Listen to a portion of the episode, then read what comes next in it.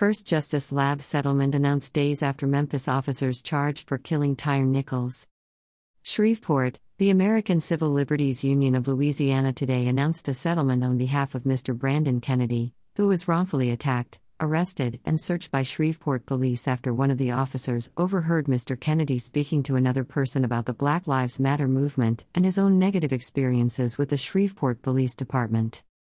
As alleged in his complaint, without warning or provocation, Kennedy, who had been shopping at a convenience store, was brutalized and detained against his will by Shreveport police in retaliation for his constitutionally protected speech.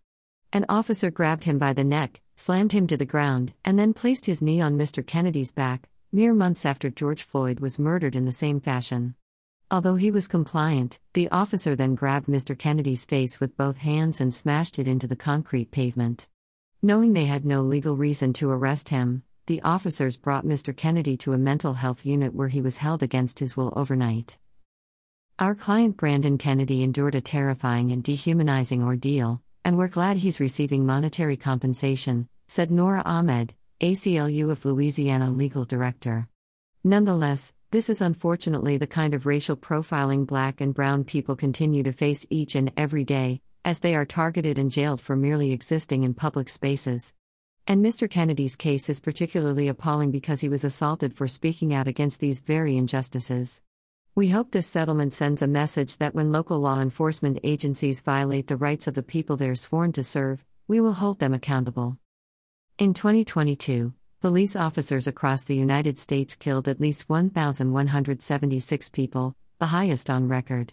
But these alarming statistics don't include cases like Mr. Kennedy's, where victims survive police violence, become traumatized, and are tortured by the event for the rest of their lives. As we approach the 10th anniversary of the Black Lives Matter movement and the third anniversary of the uprising following the murder of George Floyd, there is still a long way to go in the march toward justice for all.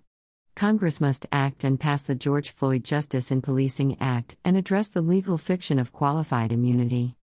Kennedy v. Jackson et al. was the 29th lawsuit filed as part of the ACLU of Louisiana's Justice Lab campaign. The initiative has filed nearly 50 lawsuits against Louisiana law enforcement since launching in 2020. For more information, visit aclujusticelab.org. This content was originally published here.